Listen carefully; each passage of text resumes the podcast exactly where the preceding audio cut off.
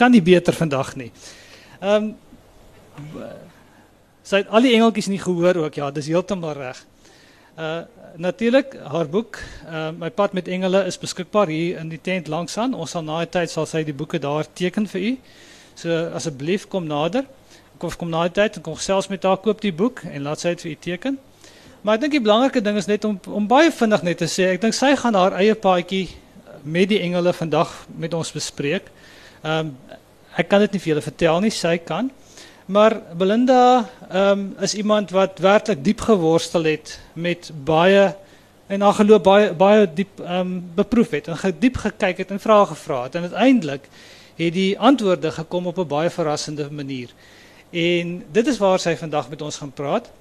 Ehm um, sy is vandag alleen hierso, maar sy het 'n man en twee pragtige kinders en 'n klomp honde en 'n klomp katte as ek reg. Um, hulle is nie vandag hier nie, maar uh, ons is gelukkig om haar vandag hier te hê waar sy met ons kan praat oor haar pad met die engele. En dis 'n groot voorreg om namens Lapa vir u te verwelkom. Baie dankie dat u hier is. En geniet die praatjie, Belinda. Siana. Dankie, Sak. Dankie julle. Baie dankie vir almal wat vandag gekom het in hierdie hitte. Dit is nogal intens. Ek dog ek vlug van die hitte van Vanderbijl wat net so 32 was. Toe ek gister hier aankom het ek nog 'n verrassing gekry. Maar nou ja, soos Isak sê, die berge maak op daarvoor, die pragtige bome in hierdie stad maak op daarvoor. En Vanderbijlpark is nie so sleg nie. Dit is 'n baie lekker dorp. Maar nou ja, ek is 40 jaar daar, dit raak te lank. Ek wil begin deur vir julle 'n grappie te vertel wat ek gehoor het by 'n vriendin se 60ste verjaardagpartytjie. Wat vir my baie sin gemaak het in terme van my boek. Dit gaan oor 'n sonndagskooljuffrou wat die eendag besluit het om dinge 'n bietjie op te kikker in die sonndagskoolklassie. En sy sê toe vir die kinders: Sy gaan vir hulle 'n paar hints gee en hulle moet raai wat dit is. En sy sê: Ek is bruin en ek hou daarvan om bome te klim. En die kindertjies sit almal net en kyk so vir haar. Sy dog dis snaaks. Hulle is altyd haastig om te antwoord. Maar nee, dink sy, sy sal maar nog 'n paar idees gee en sy sê ek het 'n waaierstert en ek hou daarvan om neute bymekaar te maak. Nog steeds wil niemand antwoord nie. En sy kyk een dogtertjie so wat altyd vinnig is met die antwoorde en sy sê: "Rieta, weet jy nie die antwoord nie?" En die dogtertjie kyk so half onseker vir die maatjies of vir juffrou en sy sê: "Juffrou, ek weet die antwoord moet Jesus wees, maar dit klink soos 'n eekoring." Wat ek uitgevind het, as jy boeke oor engele skryf, dink mense dit moet oor godsdiens gaan. En hulle dink 'n mens wil jou oortuig van iets of vertel dit is hoe dit is. Maar my boek gaan net oor engele. In my boek skryf ek oor my lewenservarings, hoe ek as kind dinge ervaar het en dit onderdruk het op skool of verloor het op skool. As jy moet begin inpas, as jy moet begin perform, iets wees, iemand wees om te voel jy het 'n bestaansreg in die lewe. En ek het geluister na almal wat vir my gesê het hoe dit moet wees. Ek het hard gewerk om akademies te presteer omdat ek nie kon hardloop om my lewe te red nie. Alhoewel almal gesê het jy het sulke lang bene, jy moet ver kan hardloop en vinnig kan hardloop. Mm. In elk geval, toe vat ek die een ding wat ek weet ek kan doen en ek leer ontsettend hard en ek het nog steeds maar net so bietjie bo gemiddeld presteer nie awesome boekpryse of dinge nie. En in die midde van daai bestaan probeer inpas het ek altyd na mense geluister en ek het geluister na die mense wat na jou hoërskool kom en vir jou sê jy's aangelê in dit. En hulle het vir my gesê dokter veearts ingenieurswese. Nou okay, dit dit het baie opsies gegee, maar soos Isak ook net vir my gesê het in Vanderbijl, luister mense nogal na die ingenieurswese ding met al die fabrieke daar. Ek het baie goeie beurse gekry, ek kon maklik kies. Ehm um, ek was versorgd. Ek was een van die gelukkige studente op Potch wat al klaar salaris verdien het. wat in die spur kon gaan sit en aandete eet terwyl die ander studente jou bedien het. So ek het dit nie sleg gehad nie. Wat wel sleg was, was my siel was besig om dood te gaan. Ek het gesukkel emosioneel om staande te bly. Ek kon nie meer regop staan nie. Ek het allerhande intense belewennisse gehad waar ek nie eers kon wakker bly voor my boeke nie. Ek sou op my boeke aan die slaap raak. Die dokters het brain scans gedoen en allerhande weird goed en eintlik was my siel net besig om vir my te sê, mm -mm, dis die verkeerde kant toe. Maar 'n mens loop gewoonlik in 'n muur vas voor jy besef. En ek het ingenieurswese opgeskop net voor ek my graad gekry het. En toe voel ek asof ek niks is nie en ek sit by die huis, ek's 'n huisvrou, uh pas getroud, nog steeds depressie, angsaanvalle was my konstante metgesel gewees. En ek het op 'n punt gekom waar ek net besluit het maar dit kan nie die lewe wees nie. Om net te oorleef is nie om te lewe nie. En ek het 'n roepkreet in die heelal uitgestuur en ek het vir God gevra, wys my net hoekom is ek hier? Daar moet 'n rede wees hoekom die selfmoordpogings nie werk nie. En dit het, gekom op 'n baie vreemde manier wat ek nie verwag het nie. Engele was nie deel van my raamwerk gewees nie, nie eers my geloofsraamwerk nie. Na die tyd het ek gesien opgelet hoe ek eintlik deur al die jare allerhande engeltjie goeters versamel het, onbewuslik. Maar ek het nie geweet ek kan met hulle praat nie. Ek het nie geweet hulle kan met ons praat nie. Die rede hoekom ek die boek geskryf het en dit was moeilik die dag toe ek die laaste proeflesing gedoen het, was vir my verskriklik. Ek het gedink, Belinda, stuur jy hierdie woorde in die wêreld uit? Dis moeilik. Dis moeilik om jou hartsdinge, jou sielsdinge uit te pak vir die wêreld. Maar ek het een ding geweet. En dat dit was dat ander mense gaan ook daardeur. Wie is ek om te sê ander mense het nie ook belewennisse wat hulle nie vertrou nie? vir my gaan dit daaroor om die bewustheid te skep dat ons is nie alleen nie. En die woord engel is maar net 'n woord. Ons weet nie regtig wat om hulle te noem nie. Ons weet nie regtig wat is die Skepper se werklike naam nie. Ons almal kan oorloof veg daaroor, maar die idee daarin is belangrik. Die idee dat jy 'n lewenslyn het. Dat jy nie alleen is nie. En die dag wat die engele aan my verskyn het was weird, die minste daarvan te sê. Maar dit was soos 'n lewenslyn wat iemand vir jou gooi. En daar's nie 'n manier wat jy hom nie vat nie. En baie mense het vir my gesê nou raak jy heeltemal skitsofrenies. Nou is jy besig om te verloor.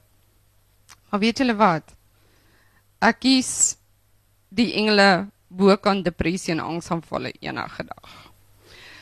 So mense kan sê wat hulle wil en op daai dag moes ek kies om eerder te glo in dit wat my hart, wat my siel vir my sê as wat mense vir my vertel het. En dit is nie 'n maklike pad nie, maar nie een van ons stap 'n maklike pad nie. En ek het nie die boek geskryf om vir mense te probeer sê ek is een of ander uitverkorene nie, want ek is nie. Ons is elkeen geskape na een of ander beeld. Ons is elkeen geskape met daai vingerafdruk van die heelal. En ons is almal in kontak. Die groot vraag is of ons luister. En dit is die maklike uitweg om te sê ag ek is 'n pionnetjie. Dinge gebeur met my. Ek kan iemand anders die skuld gee of ek kan glo ek is sleg of sondig of wat 'n mens dit ook al wil noem. Dis 'n ander ding om bereidwillig te wees teenoor jouself, teenoor jou eie siel om te sê ek vat verantwoordelikheid. En om verantwoordelikheid te vat maak nie die pad makliker nie. Van die dag wat die engele vir my opgedaag het, het my pad nie makliker geword nie. Maar ek het 'n keuse gehad Dit beteken nie ek ontsnap die lewenslesse nie, die prosesse nie.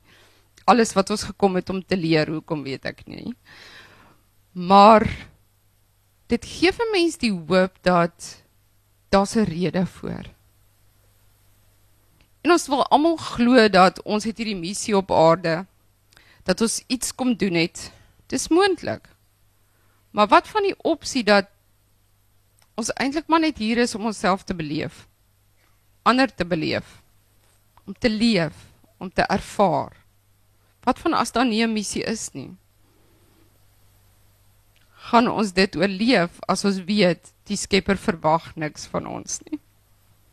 Maar ek dink ons gebruik dit as 'n verskoning om te sê ek moet so wees en ek moet so wees en ek moet daarin pas en ek moet dit doen. Maar weet julle die werklike dapperheid kom om nêrens in te pas nie. Om net te weet wie jy is. En die engele het vir my mooi sê ding geleer van daar is harmonie in die heelal. Daar's 'n liedjie wat gesing word in die heelal. En elke siel op hierdie aarde sing een noot van daardie liedjie. En as ons probeer om iemand anders se noot te sing, dan is daar nie harmonie nie. En as ons iemand anders probeer dwing om ons noot te sing, dan is daar nie harmonie nie. So dit vat dapperheid om te kies om jou eie noot te sing.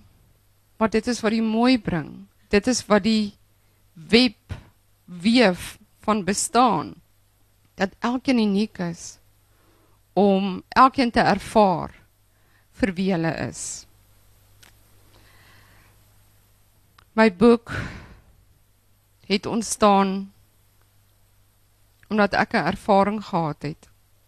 En ek is seker elkeen wat hier sit kan eintlik 'n boek skryf oor sy eie ervarings.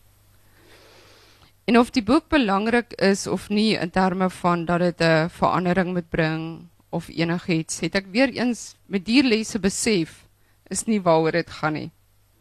Dit gaan eintlik nooit oor oor ons nie. En om los te maak van dit wat jy skep om die klippie in te gooi en toe te laat dat die golfies uitgaan en doen wat dit moet sonder dat jy ooit weet of dit betekenis het of nie. Ek dink dis waaroor die lewe gaan. So dat jy elke dag aanhou om 'n klippie in te gooi en nie te dink nou het ek dit gedoen nie, en dit is klaar nie. In my boek skryf ek ook oor alles wat die engele my kom leer het. Kyk, ek was in sulke diep donkerte toe hulle my hand kom gryp het en my daar kom uittrek het. Ek het al die slegte dinge geglo. Ek het geleef in vrees elke dag. En hulle het vir my gereedskap kom gee. Hulle het my geleer hoe om te weet jy het 'n keuse, om te besef daar is iets en daar is iets meer, maar dat jy 'n keuse het. So in die eerste gedeelte van my boek skryf ek oor my lewe, my lewensverhaal. Later het ek begin onthou dat ek as kind wel ervarings gehad het. Maar dit was vir baie lank baie diep weggeberg gewees. Die tweede deel van my boek is oor dit alles wat die engele vir my kom leer het. Ehm um, ek skryf dit as as riglyne en ek vra vir mense asseblief 'n mens moet altyd net vat wat vir jou sin maak. En dit is nie 'n fyn skrif om te sê ek kan ook verkeerd wees nie. Maar ek weet 'n mens leer heeltyd en ek weet 'n mens beweeg aan. En dit wat jou waarheid is op 'n sekere stadium is oor 5 jaar of oor 10 jaar nie meer heeltemal jou waarheid nie. Nou laat my boek afgehandel is, is dit ook nie meer ek nie. Ek het aanbeweeg. Maar al daardie kosbarehede dra ek saam. Daardie gereedskap gebruik ek elke dag om my te help om te glimlag, te glo in joy, te glo daar is meer. Daar is magic. En ek sien dit elke dag in my lewe deur die mense wat op my pad kom, mense wat ek ontmoet. En hoe daar 'n stukkie van die Skepper in elke een geweef is. Die derde deel van my boek gaan oor vragies wat mense vir my gestuur het Ehm um, vra wat mense vra oor engele, hoe mense dit ervaar. En dit het ek ook geantwoord vanuit my raamwerk tot waar ek is of tot waar ek was toe. Ek glo 'n mens kan nog nie die volle waarheid ken nie. Elkeen van ons sien daai raaiselagtige beeld.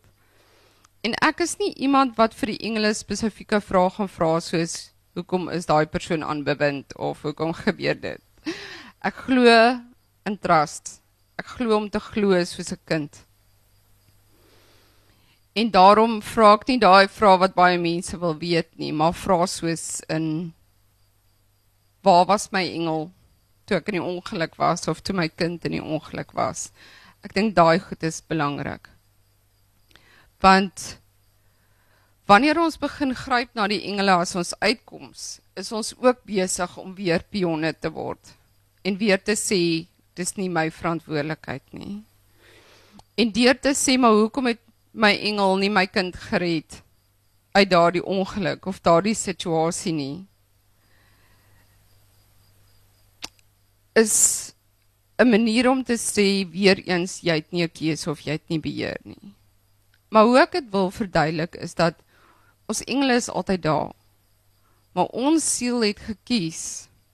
Elke een se siel het gekies om deur sekere ervarings te gaan om te groei as 'n siel dit beteken nooit jou engele is nie daar nie, maar ons verwagtinge van wat hulle moet doen en hoe hulle ons moet red is partykeer anders as hoe dit eintlik werk. En ek leef om die dankbaarheid raak te sien. En ek gaan ook deur snaakse goed wat ek wonder hoekom gebeur dit nou en ag dit nou weer. Maar ek onthou altyd daar daar is 'n purpose, daar is 'n doel. En baie keer as 'n mens later terugkyk, terugkyk, dan sien jy eers die wysheid daarvan. Hoekom iets gebeur het, hoekom ek daai vlug gemis het. Glo my, ek het dit Sondag oorgekom. My vlug gemis. Ek weet nie hoekom nie. Ek is iemand wat altyd baie stiptelik, altyd baie betyds is. 1300 rand later is ek op pad Kaapstad toe. En 'n mens kan vra hoekom? Ek weet my engele my nie gewaarsku nie. Eerstens vra ek myself het ek geluister. Was ek oop om te sien daar's tekens van kyk uit hiervoor. En wanneer ons in die lewe besig raak, dan vergeet ons baie keer om te luister. Maar ek wil mense daartoe aanspoor. Vat tyd. Moenie net bid asof jy gesels nie. Vat tyd om te luister. En ek weet ons is almal baie besig, dis asof tyd al hoe vinniger raak. Ons het al hoe minder tyd vir allerlei dinge. Maar deur net doelloos aan te beweeg, vat jy nie verantwoordelikheid nie. Sit stil, luister, vra. Vra is altyd die hoofsaak. Wanneer jy vra, sal jy ontvang. En weet julle selfs op dae wat ek nie vrede ervaar nie. Wanneer ek nie vrede ervaar nie, al weet ek nie hoekom nie. Al is daar geen bewuslike rede hoekom ek ontsteld voel nie, sal ek vra vir vrede. En teen die middag sal ek dink, "Sjoe, Hoe kalm is ek nou? En om geen rede nie, dit het net gekom. Dit het gearriveer. Een van die grootste dinge wat die engele vir my kom leer het is glo beter vir jouself. Ek moes regtig gaan kyk na wat glo ek vir myself. Ek het baie energie en intensie ingesit in my geloof in al die dinge wat verkeerd is in die wêreld. En ek dink in Suid-Afrika, uh veral ons Afrikaners is baie negatief oor baie dinge en ons praat maklik oor die negatiewe dinge, oor die gate in die paaie, al die dinge wat ons affekteer elke dag. En die engele het my geleer om elke keer bewuslike besluite te neem om te kies om die beste te glo. En dit is elkeen se persoonlike verantwoordelikheid. Hoeveel dra ons by tot die bewustheid van ons land, van die mense om ons deur positief te wees. Deur te besluit ons het 'n keuse in plaas van om net te oorleef. Daar is ook 'n afdelingkie oor vra wat die kinders vra. Ek het al my kinders se maatjies bymekaar gemaak en hulle gesê hulle moet vir my vra oor engele gee. Dis die oulikste goed soos wat eet engele en of hulle so spooke lyk. Like, het hulle regtig vlerke, kan hulle deur mure vlieg. Dit is vir my baie oulik. Vir my is die kinders baie belangrik. As ek dink hoe hulpeloos ek as 'n kind gevoel het. As ek onthou hoe ek in die nag gelê het en in die donker gesigte gesien het wat vir my kyk en ek het nie geweet is hulle vriendelik of is hulle nie. Dit is deel van my passie met my boek. Is dat ma's en pa's weet hoe om hulle kinders te help wat ervarings het. En weer eens ek glo nie dit is net 'n spesifieke groep wat dit het nie. Kindertjies is nog so in harmonie met die heelal, met die bestaansenergie en ons onderdruk dit so maklik deur hulle gewoond te maak aan die swaar kry van die lewe. Wees bewus van wat jy vir jou kinders sê, wat jy vir hulle leer, watter gereedskap jy vir hulle gee wanneer hulle skool toe gaan. Ons kan nooit die pad vir hulle loop nie. Maar ek is so dankbaar vir die gereedskap wat ek ontvang het nou om aan my kinders oor te dra. Ek dink dit is alles wat ek het om te sê. Is daar enige vrae? Kan jy my hoor? O, ek wil weet of jy ehm um, engele uh, fisies sien en of jy net die nabyheid voel en en byvoorbeeld ook as as die antwoord ja is dat jy engele kan sien, kan jy byvoorbeeld sien of iemand hier 'n engel langs hom het of nie. Ons wil graag of ek ek glo mense wil graag bietjie meer prakties weet. Dis reg. OK. Dankie. Ehm um, dit moet julle onthou dat engele het nie 'n fisiese vorm nie. Jy gaan hulle nooit met jou fisiese oë sien nie. Maar ons almal het 'n geestelike gewaarwording. En ek is seker hier's baie van julle wat kan sê julle het al 'n ervaring gehad al was dit met 'n sonsondergang of al was jy bekommerd oor jou kind of oor 'n ma of in 'n situasie waar iemand 'n operasie ondergaan wat jy in nabyheid gevoel het soos jy sê. Wat ek ook in my boek skryf is oor die ervaring van engele. Die ding is baie daar's baie Engelse boeke daar buite daaroor en ons almal wil graag hê engel moet ewesklik eendag hier voor ons staan en ons moet sekerheid hê. En ek is nie negatief as ek sê dit gaan nie gebeur nie. Maar ek wil hê elkeen moet begin vertrou dat jy is uniek. Elkeen se sintuie is anders. My reuksintuig is glad nie goed nie my gehoorsintuig is goed, my gevoel is goed. Ek is 'n baie emosionele mens. So ek is baie sensitief ingestel. So my gevoel is daar. Ek ervaar engele deur gevoel, deur wete, hoor en ja, soms sien. Maar ek wil vir julle sê wete is die belangrikste ding. Daai gut feel. En die engele het ook vir my geleer jou hart is jou happy meter. So alles wat jy ervaar hier is jou begeleiding van God af. Enigiets wat jy moet besluit wat jou negatief laat voel of nie gelukkig laat voel nie, is nie deel van jou begeleiding nie. Dit is eintlik so maklik. Maar ons sukkel om na die hart te luister want die kop en mense wat hulle vir jou sê kan oorneem. So ek wil sê, vertrou jou sintuie. Wanneer ek 'n werkswinkel doen, doen ek meditasies vir mense om hulle net in daai ervaring in te vat waar jy ontspan. Dit gaan net oor ontspanning om te vergeet van watter kos moet gemaak word of waar moet ek nou nou wees of waartoe moet ek jaag om te ontspan en te luister. En dis nie vir almal maklik nie want ons verskil. So ek is 'n trusting tipe siel, maar die wat sterker is in hulle brein en hulle minds gaan meer sukkel daarmee want hulle sukkel om dit stil te maak. 'n Baie konstruktiewe manier is om baie skepend te wees. Doen dinge wat vir jou skepend is, wat jou kreatief stimuleer, wat jou laat ontspan.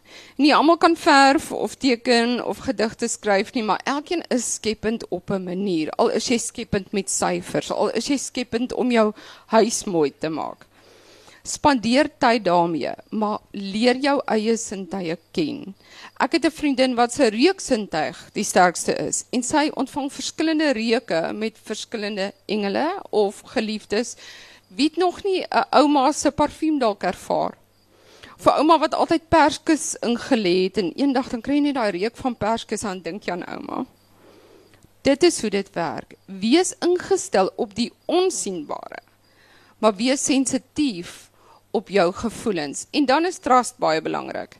Want ons is geleer dat verbeelding is nie iets wat moet wees op hierdie aarde nie. As dit jou verbeelding is, het almal gesê gooi dit uit.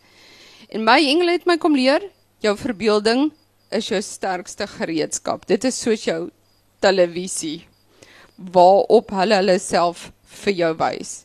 Maar ons vertrou dit nie maklik nie. En daarom het die engele my ook kom wys, maar vra, vra vir tekens, vra vir sekerheid. Daai sekerheid sal oor jou kom. Kyk, ek is nie 'n gullible mens nie. Ek het ook maar 'n linkerbrein wat baie sterk is en partykeer soek ek die feite, maar meeste van alles ek soek nie 'n teken wat my nie oortuig nie. Ek soek dit tussen die oë. En ek wag tot ek daai teken kry wat ek sê, oké, okay, nee, dis reg. En glo vir my engele het 'n sin vir humor. So my tekens kom altyd met so 'n uh, tikkie tong in die kies wat ek moet sê, okay, nou se oortuig. Antwoord dit jou vraag? OK. Ja. Ehm um, mikrofoon daar.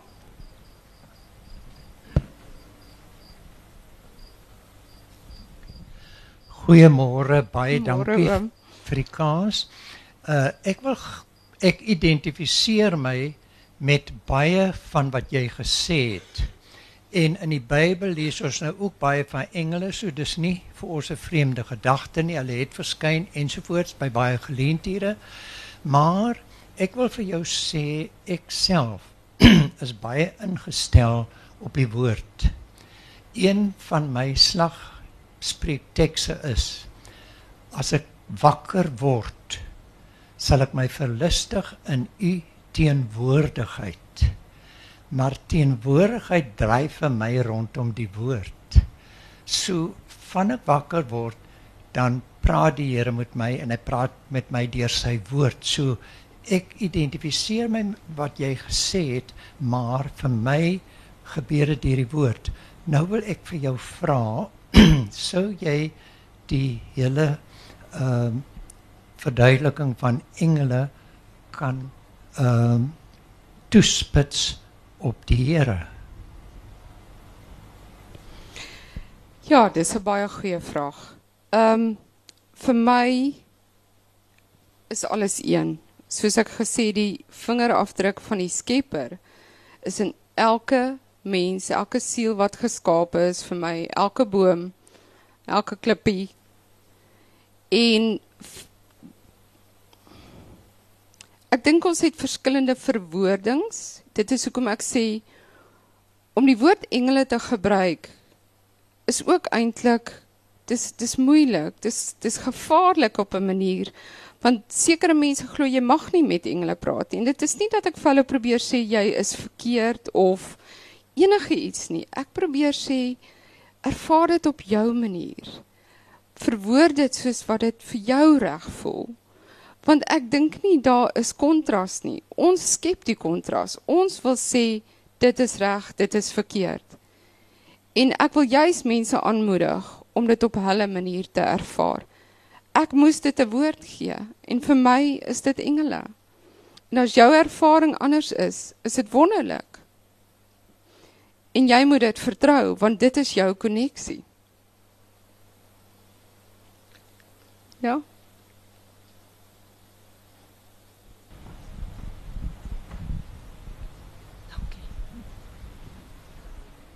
In die Ou Testament, uh heel in Genesis, praat God al van die ruach, die asem van God.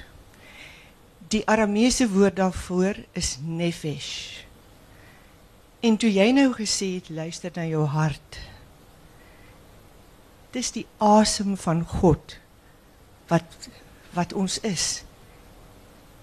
En die die elemente, die natuur, alles is deel van die asem van God.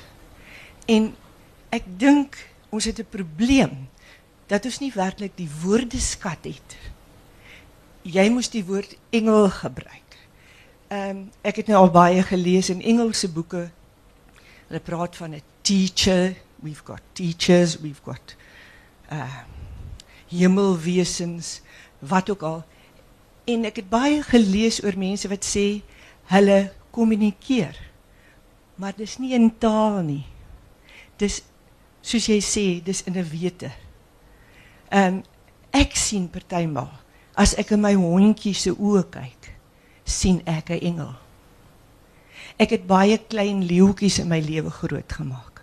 En as ek in daai leeuetjie se oogies kyk, dan kyk ek in 'n koning se oogies. Dis ook 'n engel. Dis so waar. Dis so waar. En dit is hoekom ek sê, weet julle toe ek 'n kind was, het ek klippies opgetel. Ek het verskriklik klippies opgetel want vir my het elke klippie 'n stem gehad. En as ek dit te veel was om te dra, dan moes ek een laat gaan het want ek wil daai een ook hê, dan voel ek te sleg om daai een te laat gaan en my hele bed onder was vol bokse met klippies gewees. En ek dink nie my ma dit verstaan of mense dit verstaan nie, maar ja, diere, ander mense, kan ons mense in die oë kyk en daai godheid in hulle sien. Hoe vergeet ons om om te vergewe? Maar meeste van alles wil ek sê, ons vergeet om onsself te vergewe. Want onthou ons ons leef in 'n wêreld van dualiteit. Daar is donker en daar is lig. Maar om nie verlore te raak in die een nie. Want om na enige kant toe te ver te gaan. Ek wil nie sê dit is nie reg nie, maar daar's nie balans nie. As 'n mens jou hier meer verloor, dit gebeur. Maar kom tot jou sinne op 'n punt. Gaan sê jammer, gaan vra om verskoning. Ons hoef nie reg te wees nie. Ons hoef nie verkeerd te wees nie. Ons hoef net te wees. Ek glo regtig niks word van ons verwag nie. Ons moet net die balans vind. Enige vrae nog? Belinda, ek wil graag weet uh, wat het jy te sê oor kommunikasie met mense wat dood is? En dink jy hulle kan vir ons optree soos engele? Okay. Ja, dit is 'n baie kontroversiële ehm um, onderwerp nog in Suid-Afrika. Maar weet jy wat? My ervaring was toe ek begin het om met die engele te kommunikeer. Die engele het aan my verskyn. En ek het agtergekom met tyd wanneer ek met hulle praat, kom daar antwoord. Wanneer 'n mens die bruggie bou, dan kan daar antwoord kom. Hulle mag nie jou vrye wil beïnvloed nie. En laat ek vir julle vertel die eerste ervaring wat ek gehad het met oorledenis was vir my nogal 'n skrikkerige ervaring want ons word groot met dis verkeerd. Dit dit bestaan nie. Ek het 'n persoonlike sessie gehad met 'n dame.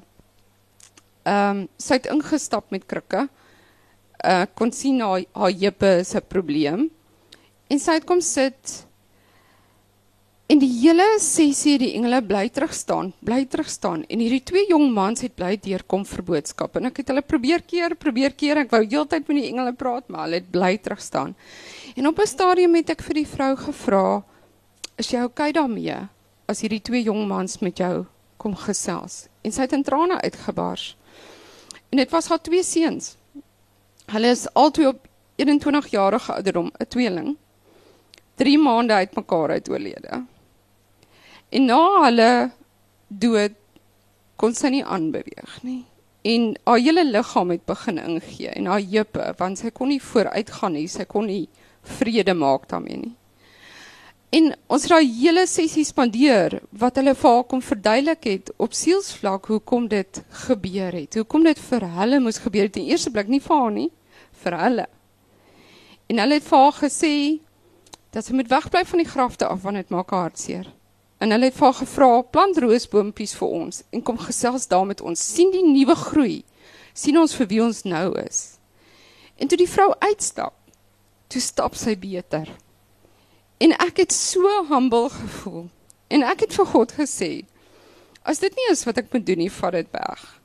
Maar as dit genesing kan bring, gaan ek nie sê ek is nie bereid nie. So ja, ek glo daarin en hulle is absoluut soos engele. Hulle begelei ons. Onthou die siele wat naby jou is op die aarde is nog nader aan jou aan die ander kant. En dit is deel van hulle doel aan die ander kant om jou te help, om jou te begelei. Ja, Antwoord dit jou vraag? Nog iemand? Ja.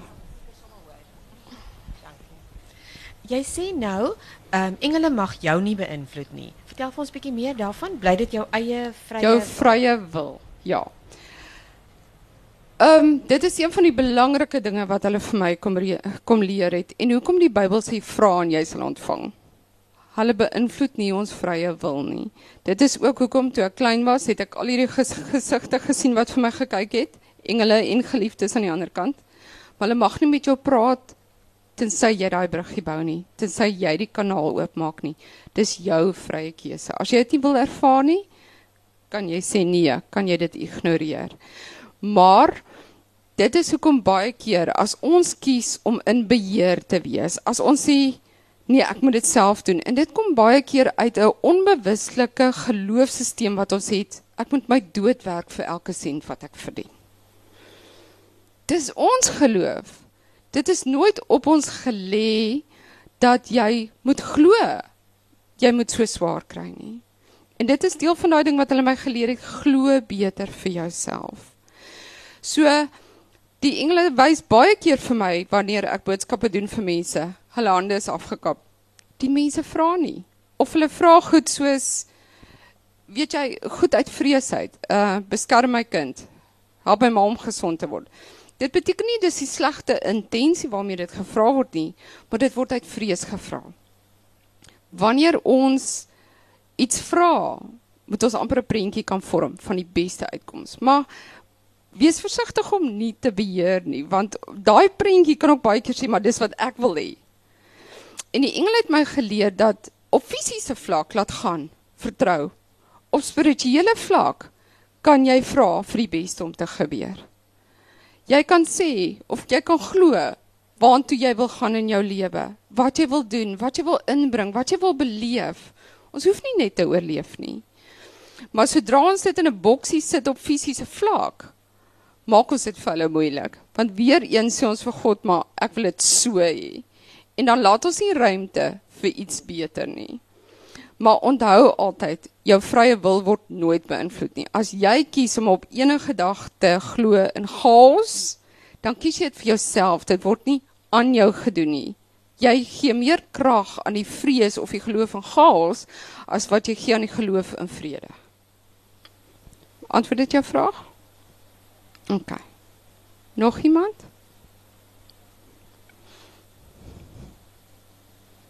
Daar kom 'n mikrofoon. OK, dankie.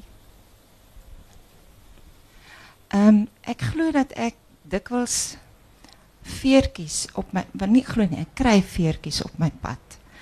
Soos letterlike vere van voëls. Maar ehm dit kom as ek op 'n miskien 'n moeilike tyd in my lewe is of 'n probleem het, dan sal daar voor my bed byvoorbeeld 'n veertjie lê. Dan weet ek alles is oukei. Okay. En dit het al soveel keer gebeur dat ek 'n veertjie optel op 'n vreemde plek waar jy dit nie sal eintlik verwag nie. Wanneer ek met 'n probleem stoei en dan weet ek jy moenie bekommer nie. Ons moet in elk geval nie bekommer nie. Is dit gekoppel aan 'n kind? Nee, OK. Het jy nog nie 'n kind aan die dood afgestaan? nee, gelukkig nie. Alraai. Hulle wys net vir my jy bekommer verskriklik. Is dit oor jou kinders? Nee, ek bekommer eintlik nie. Maar jy weet soms gebeur daar goed wat mense uh, oorwonder. En dan kry ek net hierdie veertjie. Hulle sê maar jy jy's nie die tipe persoon om te erken dat jy swaar kry nie. Jy sal alles dra. So jy sal nie sê ek bekommer nie, maar jy dra swaar aan almal se emosies. So hulle wil vandag vir jou sê jy moet onthou hulle is daar en dit is kom jy so baie veertjies kry want maak vir jou sin, dit gee vir jou kalmte. En hulle sê hulle werk hard om vir jou gereeld veertjies te bring want as jy nie daai veertjie kry nie, dan staan nie kalmte nie. Dankie. OK, moenie bekommer nie. Nog enigiemand?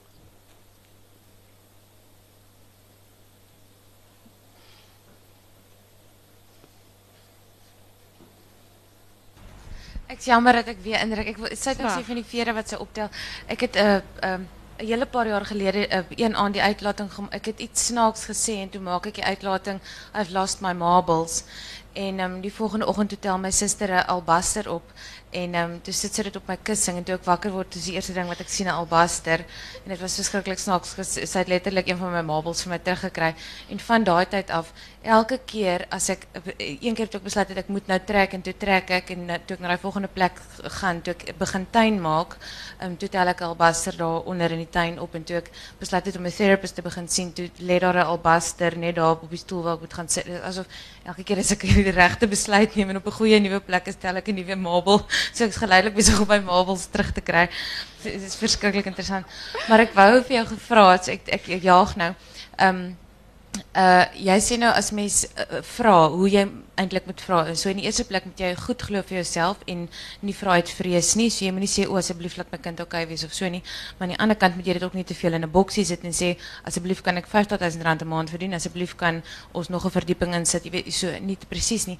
Maar gee dan 'n voorbeeld, maar ek wil meer spesifiek vra. Sê nou maar ek wil hê my ma moet baie gelukkig wees, sy moet niks stres nie en die gastehuis moet goed gaan en so en so en so en ek wil hê sy moet um, vir haar 60ste verjaarsdag in Turkye kan wees. So ek wil spesifiek asseblief daai goed Okay. hê, maar hoe moet ek dit dan nou vra Okay. sonder om te spesifiek te wees? Dis 'n baie baie goeie vraag want die balans is fyn en dit is moeilik, maar ek hou van jou marbles want dis die tipe tongenetjies um, tekens wat ek wil kry en daar wil ek net by sê vir mense wat nie sulke duidelike tekens kry of al kry of raak sien nie, moenie worry nie. Wees bewus van hoe jy dit ervaar. Ons is almal verskillend. Okay. Wat die engele my geleer het is om 'n boekie aan te hou. Ek noem dit my manifesting boekie of my gebedsboekie. Okay? Want hulle het my geleer dat jou gebed is die sterkste wanneer jy dit as 'n prentjie kan sien. As jy reeds daai bewustheid het van glo dat dit reeds bestaan. Nou vir ons op die aarde is dit verskriklik moeilik. Jy kan dit dalk vir 'n dag handhaaf om dit te glo en môre twyfel jy weer. So in plaas van heeltyd skiet gebedjies opstuur van ja, nou glo ek dit, maar nou nou vee ek dit weer mooi uit omdat ek twyfel, gaan skryf dit neer. Laat dit vloei. Laat dit uit jou hart uit vloei. En by al mens, jy kan gaan skryf van daai tweede verdieping, gaan maak 'n mooi droombord. Ek laat sommer my kindertjies ook prentjies uitknip van die tipe kamers wat hulle het, tipe huis wat ons hier met berge in die agtergrond wil hê. So, weet jy, doen dit. Dit stel die intensie. Dit help die liggaam, die mind om dit te glo. Gaan doen dit. Maar wees versigtig vir te spesifiek in die sin van dat jy dit kan beperk. En wanneer ek nie weet wat die antwoord is nie, en ek bedoel dit gebeur baie vir ons. Hoe baie keer is jy in 'n situasie waar daar twee uitwegte is en die een is of ek bly en ek vat dit maar net of ek hardloop weg en wat dan? So wanneer jy in 'n situasie is, die beste ding om te doen is bid vir die beste oplossing vir almal betrokke. En selfs die persoon wat jy dink die die slegte persoon in die situasie is wat jou die lesie kom leer, bid vir die beste oplossing. Wanneer jy bid vir iemand om gesond te word, ons weet nie wat is daai siel se pad nie. Hoe weet jy dit is die beste vir daai siel om nog gesond te word? Bid vir die beste vir daai persoon. As jy bekommer oor iemand, sien hulle gelukkig, sien hulle ervaar joy of hulle doen dinge waarvan hulle hou, dis jou sterkste gebed en daar beperk jy nie. As jy wil bid vir daai dubbelverdieping dat die gastehuis suksesvol is, glo dit, begin dit sien, begin ervaar hoe jy wil voel as jy daar instap en daar's gaste met wie jy kan praat en jy geniet om die ontbyt te maak of wat jy ook al daar doen. Begin in daai ervaring glo. Want dit beteken nie jy beperk hoe dit moet gebeur nie. Dit is wanneer ons baie spesifiek is van die hoe dat ons begin beperk. 'n Mens raak maklik ook vervalle in as jy 'n nuwe werk wil hê.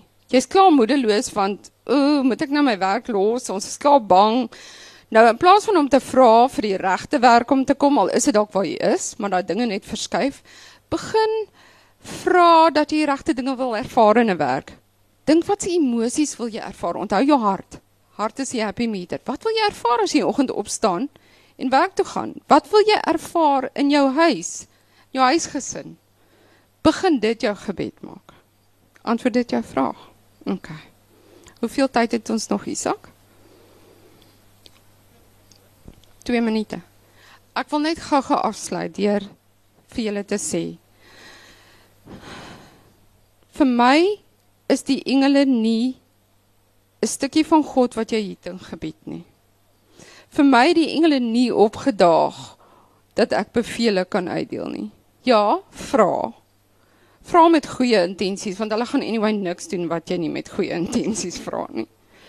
Vra vir dit wat in lyn is met jou drome, met jou siel se passie, dit wie jy is. Ontdek wie jy is.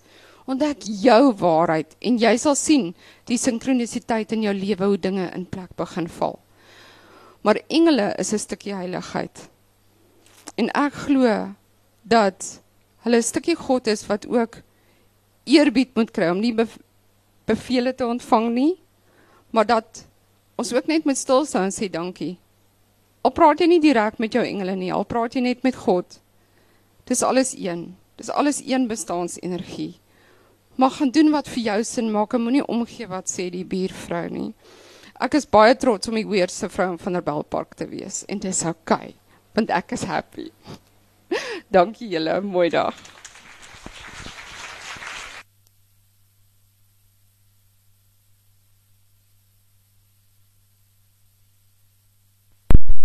Ekskuus, dames en here, onthou net die boek is langsaan te koop. Ehm um, en ja, kom gesels nog verder. Baie baie dankie dat julle hier was. Totsiens.